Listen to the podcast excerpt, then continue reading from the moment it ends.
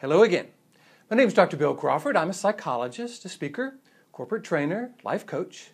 And this is another in a series of videos that I've created to help you bring more clarity, confidence, and creativity to everything you do. Today's subject is looking at how we deal with food and weight. I think if we look at this culture today, we can see a lot of us are having trouble with that concept. And it has to do, I think, to some degree with how we were trained, how we grew up, looking at food and weight. We saw weight as a problem. Sometimes we saw food as a problem or a reward. And often what happens when people find themselves weighing more than they want, they try to lose weight. And while that's very understandable, I think it is part of the problem. Because in my humble opinion, making changes in one's life really isn't about what you're stopping, it's about what you're starting.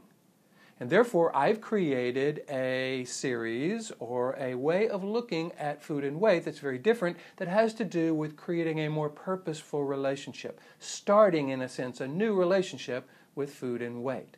I've got this on CD and an ebook if you're interested.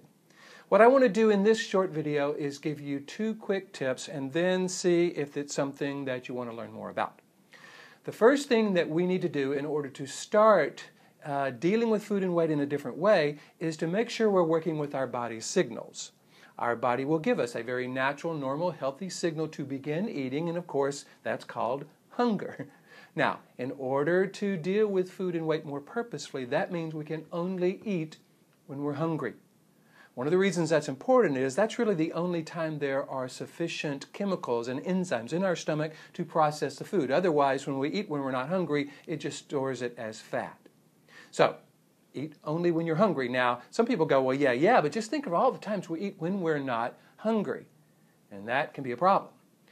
The solution is begin to use that body signal. Only eat when you're hungry. Now, the body will also give us a natural, normal, healthy signal to stop eating.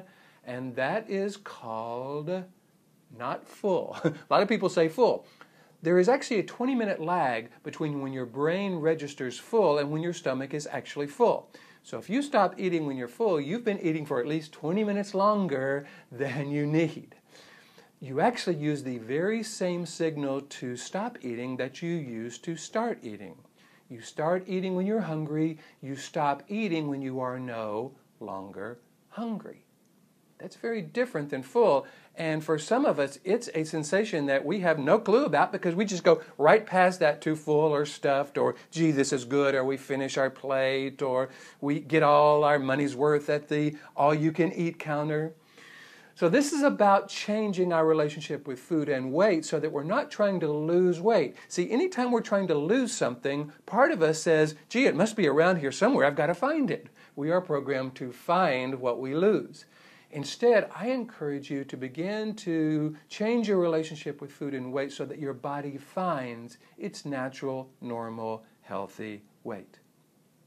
If this is intriguing to you and you want to learn more about it, you can go to my website, BillCrawfordPhD.com, and go to the store and you will see I have a CD, a downloadable MP3, and an ebook on this subject. It actually shows you how to program your hunger to show up at a very specific time and how to eat desserts without gaining weight.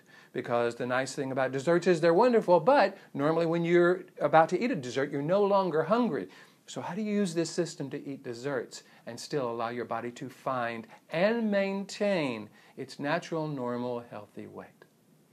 I hope this has been helpful. I try to keep these videos short. I know we're all busy. Here is to you bringing more clarity, confidence, creativity to everything you do, and I'll see you in the next video.